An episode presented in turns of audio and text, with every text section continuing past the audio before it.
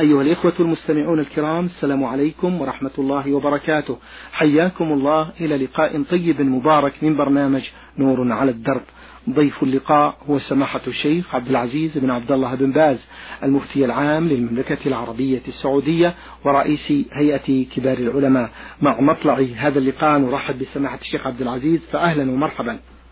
حياكم الله وبارك فيكم. وفيكم سماحة الشيخ. هذا السائل آه، حسين عوض من اليمن يقول في هذا السؤال توفي والدي رحمه الله فعند زيارتي لقبر والدي أشاهد بعض القبور عليها حجارة كبيرة وعليها اسم المتوفى وليس على قبر والدي سوى التراب المركوم وحجارة صغيرة ليس عليها الاسم فهل يجب علي أن أفعل مثل ما في هذه القبور من كتابة الاسم ووضع التراب عليها؟ الحمد لله. وصلى الله وسلم على رسول الله وعلى آله وأصحابه ومن اهتدى بهداه. أما بعد السنة في القبور ألا ترفع قدر قدرا أكثر من الشبر. الشبر ما كما يكون قربة. تمييز لها عن غيرها حتى يعرف أنها قبور. أما رفعها أكثر من ذلك فلا يجوز. وهكذا لا يجوز الكتابة عليها. لا اسم صاحبها ولا غيره. لما ثبت عن النبي صلى الله عليه وسلم أنه نهى عن تجسيس القبور وعن البناء عليها وعن الكتابة عليها. فالبناء عليها لا يجوز وهكذا تجسيسها لأن هذا من وسائل الشرك من وسائل الغلو فيها. وهكذا بناء المساجد عليها والقباب كله لا يجوز لأنه من وسائل الشرك. وهكذا لا تتلو الكتابة لأن الرسول نهى عنها عليه الصلاة والسلام. فلا يكتب عليها اسم الميت ولا غيره. وإذا وضع حجرا للعلامة لا بأس. إنما توضع النصائب لتحفظ التراب على أطراف القبر أو يوضع لحصب أو ويرش بالماء لحفظ التراب لا بأس. أما الحصى الكبار فلا حاجة إليه. إنما توضع حصات للعلامة لا بأس. نعم. جزاكم الله خيرا. هذا السائل آه الذي رمز لاسمه بميم نون يقول سماحة الشيخ ما حكم استخدام سيارة العمل في الأشياء الخاصة علما بأن المدير المباشر في المصلحة لا مانع لديه من ذلك؟ وجهونا في ذلك. يقول ما حكم استخدام سيارة العمل في أشياء خاصة علما بأن المدير المباشر في المصلحة لا مانع لديه من ذلك؟ وجهونا بذلك. سيارات العمل تستخدم فيما تقتضيه التعليمات. وليس له أن يستعملها في غير ذلك. يكون خيانة. فإذا كانت التعليمات تبيح له أن يستعملها في كذا أو كذا فلا بأس. أما أنه يستعملها لأن المدير تساهل معه أو نائب المدير لا. الواجب أن يستعملها حسب التعليمات المتبعة التي قررت الدولة. نعم. جزاكم الله خيرا. يقول السائل ما حكم من يذهب إلى العمرة في رمضان وهو يعمل إمام مسجد ويترك الجماعة بدون إمام؟ الواجب عليه أن يعين من يقوم مقامه أو يبلغ الجهة المختصة حتى تعين من يقوم مقامه إذا أدنى أما أن يتساهل فلا يجوز. بل إما أن يعين من يقوم مقامه ممن هو مثله أو خير منه أو يبلغ الجهة المختصة حتى تعين من يقوم مقامه إذا سمحت له. ولا يجوز له إهمالهم لأن هذه أمانة. ولا ولا يجوز الإخلال بالأمانة. يقول الله سبحانه إن الله يأمركم أن تؤدوا الأمانات إلى أهلها. ويقول سبحانه في وصف المؤمنين والذين هم لأماناتهم وعهدهم راعون. فالواجب على الإمام إذا عرض عارض كعمرة أو حاجة أخرى أن يستنيب من يقوم مقامه ولا يتساهل. فإن كانت هناك حاجة إلى الاستئذان استأذن الجهة المختصة. أما إن كانت الحاجة خفيفة فإنه يستنيب من يقوم مقامه ممن هو مثله أو خير منه والحمد لله. نعم. جزاكم الله خيرا. هذا السائل إبراهيم أبو حامد من الرياض له مجموعة من الأسئلة يقول ما هي مناسبة قول الرسول صلى الله عليه وسلم صبرا آل ياسر فإن موعدكم الجنة؟ هذا قال له صلى الله عليه وسلم لما كانوا يعذبون. كان ياسر وعمار وأم عمار يعذبون. فيقول لهم صبرا يا آل ياسر موعدكم الجنة لأن كفار قريش كانوا يعذبون المسلمين في مكة. ومن ذلك آل ياسر وبلال وغيرهم. فالرسول صلى الله عليه وسلم صبرهم وشجعهم على الصبر وأن لهم في هذا الخير العظيم وأن الله جل وعلا سوف يدخلهم الجنة على صبرهم على دين الله. نعم. جزاكم الله خيرا. يقول في سؤاله الثاني ما هو الصراط المنصوب على متن جهنم؟ وما حكم الإيمان به؟ وهل كل من مر به أصابه أذى أم لا؟ جزاكم الله خيرا. يقول ما هو الصراط المنصوب على متن جهنم؟ وما حكم الإيمان به؟ وهل كل من مر به أصابه أذى أم لا؟ هذا الصراط يصيبه الله للمؤمنين يمر عليه المؤمنون إلى الجنة. عليه كلاليب تخطف الناس بأعمالهم. فإذا فمن مر عليه نجا. وقد يخطف. بعض الناس فيسقط بذنوبه. وقد يخطف وينجو ويسير. هو صراط عظيم ثابت. بينه النبي صلى الله عليه وسلم يمر عليه الذين كتب الله لهم الجنة. وقد يسقط بعض الناس في بعض ذنوبه. ويعذب على قدر معصيته. لا يمر عليه إلا المؤمنون. أما الكفار لا لا يمرون على الصراط.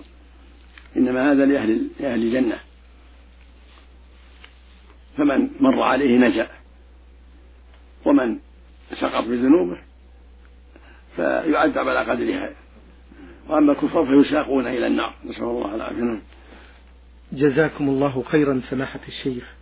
السائل عبد الهادي سوداني ومقيم في جدة يقول في هذا السؤال نريد أن نعرف كل شيء حول السترة في الصلاة وهل لا بد من وضع ساتر أمامي إذا كانت إذا كنت في الصلاة منفردا ولا خوف من مرور أحد أمام المصلى؟ صلي. نعم أمام المصلي. السترة سنة مؤكدة. أمام المصلي إذا كان منفردا أو إماما. لأن الرسول كان يصلي إليه عليه الصلاة والسلام. ويقول إذا صلى أحد فليصلي إلى سترة وليدنو منها. ويقول صلى إذا صلى أحد وليس يستر من الناس فلا يدع أحد يمر بين يديه. فالسنة أن يضع سترا أمامه إما جدار وإما عمود وإما كرسي وإما عصا منصوبة ونحو ذلك. فإن لم يتيسر وضع العصا مطروحة أو خطا بين يديه إذا لم يتيسر شيء قائم هذه هو السنة. ولا يضره من مر, من مر من ورائها. لكنها غير واجبة لأن ثبت عنه صلى الله عليه وسلم أنه في بعض الأحيان صلى إلى غير سترة فدل على أنها غير واجبة لكنها سنة مؤكدة. وإذا كان في مكان لا يخشى فيه مرور أحد فلا مانع يصلي إلى غير سترة لكن إذا تيسرت السترة فهي أولى وأفضل عملا بالسنة. نعم. جزاكم الله خيرا. سماحة الشيخ في سؤاله الثاني يقول حدثونا عن صفة النزول للسجود في الصلاة. هل الصحيح أن ينزل المصلي بيديه قبل ركبتيه أم أن الأصح ما نراه من نزول المصلين بركبتيهم إلى السجود؟ هذا هو السنة. كان النبي صلى الله عليه وسلم يهوي إلى سجوده على ركبتيه. ويقول لا يبرك أحدهم كما يبرك البعيد والبعيد يبرك على يديه يقدم يديه. فالسنة لمن عنده قوة أن ينزل على ركبتيه وتكون يداه بعد ذلك تكون يداه بعد بداه بعد ذلك ثم وجهه. هذا السنة. الركبتان ثم اليدان ثم الوجه. هذا إذا كان يقوى على ذلك. وهذا هو الأفضل. فإن أصابه ما يمنع من ذلك من كبر سن أو مرض سجد على يديه والحمد لله نعم. جزاكم الله خيرا يقول يا سماحة الشيخ عبد العزيز إذا دخلت المسجد ووجدت الإمام في جلوس التشهد الأخير وبعد قيامي لإكمال الصلاة رأيت جماعة جديدة فهل يمكنني قطع هذا القيام والانضمام إلى الجماعة الجديدة للصلاة. يقول إذا دخلت المسجد ووجدت الإمام في جلوس التشهد الأخير وبعد قيامي لإكمال الصلاة رأيت جماعة جديدة فهل يمكنني أن أقطع هذا القيام والانضمام إلى الجماعة الجديدة في الصلاة؟ لا, لا حرج في ذلك لأن هذا قطع لما هو أفضل وهو الصلاة معهم وإن أتممت فلا حرج. إن أتممت فلا حرج وإن قطعتها وذهبت مع الجماعة فذلك أفضل لما في ذلك من أدائها جماعة. نعم. السائل ميم سين فيقول ما هي الرضعات المحرمة نرجو بهذا إفادة. الرضعات المحرمة لابد أن تكون خمسة أو أكثر. كل رضاعة مستقلة يمص الثدي حتى يذهب اللبن إلى جوفه ثم يقطع يغسل الثدي ثم يعود في مجلس ذلك أو في مجلس آخر حتى يكمل خمسا على ثدي واحد أو على ثديين. هذا هو الرضاعة الشرعي المحرم خمسا فأكثر. لقوله صلى الله عليه وسلم لسهل بن سهيل أرضعي سالما خمس رضاعات تحرمي عليه. ولما ثبت في الصحيح عائشة رضي الله عنها قالت كان فيما أنزل من القرآن عشر رضاعات معلومات يحرمنا ثم نسخنا بخمس معلومات فتوفي النبي صلى الله عليه وسلم والأمر على ذلك. أخرجه الإمام مسلم في صحيحه والإمام التميمي في جامعه وهذا لفظ.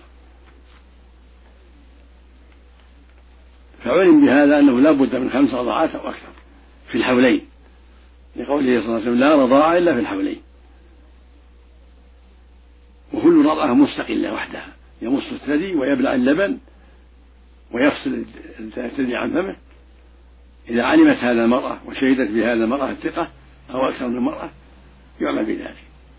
خمس رضعات فأكثر. أما إذا كانت المرأة لا تعلم هل هي خمسة أو أقل أو أكثر. أو لا تعلم هل وصل اللبن إلى جوفها أم لا. هذا لا ليس عليه عمل ولا يثبت به أحكام الرضاعة. حتى يثبت أنه رضع خمسا كل واحدة مستقلة وأن اللبن يصل إلى جوفه وأن ذلك في الحولين ويشهد بهذا ثقة من النساء أو أكثر. جزاكم الله خيرا سماحة الشيخ. السائل حسين آه، يقول في هذا السؤال هل يجوز لي أن أقرأ القرآن على قبر والدي وأن أقرأ الفاتحة عليه؟ وهل يصل أجر قراءتي لهذا القرآن أم أنني أكتفي بالدعاء؟ ليس لك القراءة لا تجوز القراءة على القبور ولكن الدعاء يكفي. النبي صلى الله عليه وسلم دعا للموتى وقال عليه الصلاة والسلام لأصحابه إذا زرتم إذا علمهم إذا زاروا القبور أن يقولوا السلام عليكم أهل الديار من المؤمنين والمسلمين وإنا إن شاء الله بكم لاحقون. نسأل الله لنا ولكم العافية. وفي اللفظ الآخر يرحم الله المستقدمين منا والمستأخرين. هذا هو السنة. أما قراءة غير مشروعة. بل بدعة نعم جزاكم الله خيرا. في آخر أسئلة هذا السائل من اليمن يقول سماحة الشيخ آه، بالنسبة للملابس ملابس والدي المتوفى هل يجوز لي أن ألبس ملابس والدي الذي كان يلبسها وهو في حياته؟ علما بأن بعضها لم تزل جديدة. لك أن تلبسها إذا كنت وحدك أما إن كان معك شركاء فاستأذنهم. إن سمحوا لك ولا تباع مع التركة كلها. أما إذا كنت وحدك ما ورثها إلا أنت فلك أن تلبسها ولك أن تصدق بها ولك أن تبيعها. أما إذا كان معك ورثة فلا بد من استئذانهم. إذا سمحوا لك فلا بأس وإلا تباع مع التركة. نعم. جزاكم الله خيرا سماحة الشيخ. السائل آه، سوداني ومقيم بالدوحة بقطر يقول ما حكم قراءة القرآن الكريم من غير تجويد وخصوصا بأنه يعلم التلاميذ؟ لا حرج في ذلك. إذا قرأه باللغة العربية لا حرج أن يقرأه بغير التجويد. إذا أوضح القراءة وبين الحروف أوضحها فلا بأس. ولو كان لا يحسن الإدغام أو الترقيق أو الإظهار أو ما أشبه ذلك إنما ذلك مستحب يعني التجويد مما يستحب ومما يحسن به تحسن به التلاوة فهو من تحسين التلاوة ولكن لا يجب على الصحيح. نعم. جزاكم الله خيرا. السائل عبد الله عبد الرحمن من ليبيا له مجموعة من الأسئلة يقول أريد أن أتفقه في الدين وأنا طالب علم شرعي فحبذا لو ذكر لنا سماحة الشيخ عبد العزيز بعض الكتب في الفقه التي توصونني بقراءتها. المسك بالقرآن الكريم والإكثار من تلاوته فهو أعظم كتاب وأشرف كتاب. وفيه العلم العظيم. يعلمك أصول دينك ويعلمك الأحكام الشرعية في صلاتك وغيرها فلنوصيك بالقرآن الكريم والإكثار من تلاوته تدبر معانيه. ثم نوصيك أيضا بالسنة. حفظ ما تيسر من السنة مثل بلوغ المرام مثل عمدة الحديث هذان كتابان كتابان عظيمان مختصران وفائدتهما عظيمة. فنوصيك بحفظ ما تيسر منهما أو بحفظهما جميعا. مع الأربعين النووية وتتمة سالب الرجب خمسين حديثا من جوامع الكلم فائدتها عظيمة. ونوصيك بكتب العقيدة من كتاب التوحيد كشف الشبهات للشيخ محمد بن عبد الوهاب رحمه الله. ثلاث الأصول الأربع القواعد له أيضا. عقيدة الواسطية شيخ الإسلام ابن تيمية كتاب عظيم مفيد في العقيدة. نوصي جميع الطلبة في هذه الكتب لأنها مفيدة جدا والحاجة إليها ماسة. ونوصي الجميع أيضا بكتب شيخ الإسلام ابن تيمية الأخرى مثل التدورية والحموية مثل كتب ابن القيم رحمه الله فإنهم أهل السنة والجماعة مثل شرح الطحاوية بن أبي العز كتاب عظيم مفيد كتاب التوحيد ابن خزيمة. وأما الفقه فكتبه كثيرة فإذا حفظ مثل هذا المستقنع الحجاوي مثل كتاب الفقه للموفق أو دليل الطالب المقصود إذا تيسر له أحد أحد الكتب المؤلفة في الفقه للأئمة المعروفين بأهل من أهل السنة فلا بأس. يستعين بها على فهم النصوص يستعين بهذا الكتاب لكن لا لا يقلد ولا يتعصب إنما يستعين به على فهم النصوص. فهذا لا بأس به. زاد مستقنع دليل الطالب وما أشبه ذلك من الكتب التي ألفت في الفقه. جزاكم الله خيرا. السائل من ليبيا يقول سماحة الشيخ ما هو العلاج الشرعي للسحر؟ وما هو العلاج الشرعي للوسواس؟ وهل هناك أدعية شرعية تنصحوننا فيها؟ علاج السحر التعوذات الشرعية. قراءة آية الكرسي يقول والله أحد معوذتين فتكرار ذلك. هذا من أعظم العلاج. تدبر القرآن والاستفادة من القرآن يقرأ. ما تيسر من القرآن الفاتحة وآية الكرسي يقول والله أحد معوذتين وكذلك ما تيسر من الآيات الأخرى يقرأها على المسحور حتى يخلصه الله من ذلك.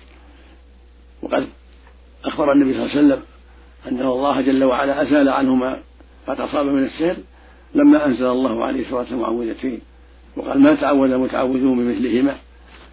في التعوذ بالمعوذتين مع قل هو الله أحد من أعظم الأسباب في زوال السحر مع قراءة الفاتحة وآية الكرسي وما تيسر من الآيات القرآنية كآخر سورة الحشر وما غير وغير ذلك مع التعوذ بكلمات الله التامات من شر ما خلق يكررها أعوذ بكلمات الله التامات من شر ما خلق أعوذ بكلمات الله التامة من كل شيطان وهامة وكل عين لامة كل هذا من أسباب من العلاج وإذا وجد طبيب حاذق أو إنسان يعرف علاجا آخر لا مادي لا لا لا منكر فيه ولا شبهة فيه فلا بأس. مثل كونه يأخذ سبع ورقات من السدر. الأخضر ويدقها بين حجرين ثم يقرأ فيهما آية الكرسي وقل يا أيها الكافرون وقل هو الله أحد معوذتين وفاتحة الكتاب ثم يشرب منها ويغتسل هذا مجرد في علاج السحر. وقد نفع كثيرا وقد استعملناه مع ناس كثير ونفعهم الله بذلك. وهو أيضا نافع للرجل إذا حبس عن زوجته. هذا العلاج جاء عن بعض السلف وهو مجرب نافع للسحر ولحبس الرجل عن زوجته. لكن أعظم من ذلك آه، العلاج بالقرآن. فاتحة الكتاب آية الكرسي قل هو الله أحد المعوذتين بغير هذا من الآيات القرآنية. يقرأ وينفث ويتعوذ بكلمات الله التامات من شر ما خلق. هذا كله علاج عظيم نافع نفع الله به نبينا صلى الله عليه وسلم ونفع به غيره من المسلمين. جزاكم الله ولا يجوز إتيان السحرة ولا تصديقهم. لا يجوز علاج عند السحرة ولا سؤالهم ولا تصديقهم. لقوله صلى الله عليه وسلم من أتى عرافا فسأله عن شيء لم تقبل له صلاة أربعين ليلة. وقال من أتى كاهن أو عراف صدقه ويقول فقد كفر بما أنزل على محمد صلى الله عليه وسلم. فالواجب الحذر من إتيان السحرة والكهان والمنجمين والعرافين والحذر من تصديقهم لأن هذا كله لا يجوز بل هو شر عظيم فيجب الحذر منه. نعم. جزاكم الله خيرا. وبالنسبة للوسواس ما هو العلاج في نظركم؟ الوسواس التعوذ بالله من الشيطان. من بني بالوسواس فليتعوذ بالله من الشيطان. جاء عثمان بن عاص بن أبي العاص رضي الله عنه الثقفي إلى النبي صلى الله عليه وسلم وأخبر أن الشيطان لبس عليه صلاته. فقال له صلى الله عليه وسلم إذا وجدت ذلك فتبع يسارك ثلاث مرات. وقل أعوذ بالله من الشيطان الرجيم ثلاث مرات يذهب عنك. قال عثمان ففعلت هذا فاذابه الله عني. والمقصود أن العلاج التعوذ بالله من الشيطان وتكرار ذلك مع النفس عن يساره في الصلاة وخارجها. جزاكم الله خيرا سماحة الشيخ. السائل من الجزائر آه، حضري يقول في هذا السؤال ما هو الحكم الشرعي في هذه المسائل؟ سماحة الشيخ عقد رجل على امرأة آه، من غير وليها فما الحكم في ذلك؟ العقد بدون ولي عقد فاسد غير على الصحيح الذي جمهور أهل العلم. ليس المرأة العقد على نفسها. يقول النبي صلى الله عليه وسلم لا نكاح إلا بولي. ويقول صلى الله عليه وسلم لا تزوج المرأة نفسها ولا تزوج المرأة المرأة. وكلاهما أحاديث صحيحة فالواجب على المرأة أن ترفع الأمر إلى وليها. ووليها أبوها إن وجد أو جدها فإن لم يوجد أب ولا جد فابنها أو ابن ابنها فإن لم يوجد فالأخ الشقيق ثم الأخ لأب وهكذا. على حسب الميراث العصبة لكن المقدم منهم الأب ثم الجد وإن علا ثم الابن ثم الابن وإن نزل. ثم الأخ الشقيق ثم الأخ لأب ثم ابن الأخ الشقيق ثم ابن الأخ لأب ثم العم الشقيق ثم العم لأب ثم أقرب العصبة هكذا. وليس لها أن تزوج نفسها. وإذا فعلت فالنكاح فاسد غير صحيح. يجب تجديده ويجب التوبة من ذلك. لكن لو فعلوا وحملت يكون الولد لاحقا بأبيه لأن الولد شبهة يلحق به لكن مع المعصية.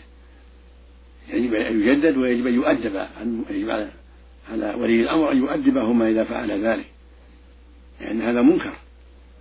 فالواجب تأديب من فعل ذلك وتجديد العقد بعقد شرعي. إذا سماحة الشيخ آه، يجدد العقد بشهود؟ بشاهدين نعم. بشاهدين. نعم. جزاكم الله خيرا. آه، يقول في المسألة الثانية السائل من الجزائر آه، عقد رجل على امرأة معتدة من وفاة زوجها فما الحكم في هذه المسألة؟ إذا عقد عليها بعد العدة بشاهدين وبوجود وليها لا بأس.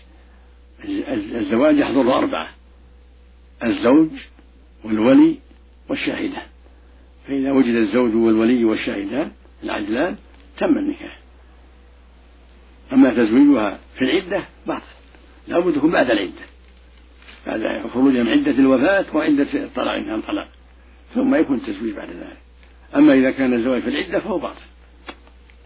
جزاكم الله خيرا. المسألة الأخيرة في رسالة السائل من الجزائر يقول رجل طلق زوجته ثلاثا ثم مات عنها وهي ما زالت في عدتها.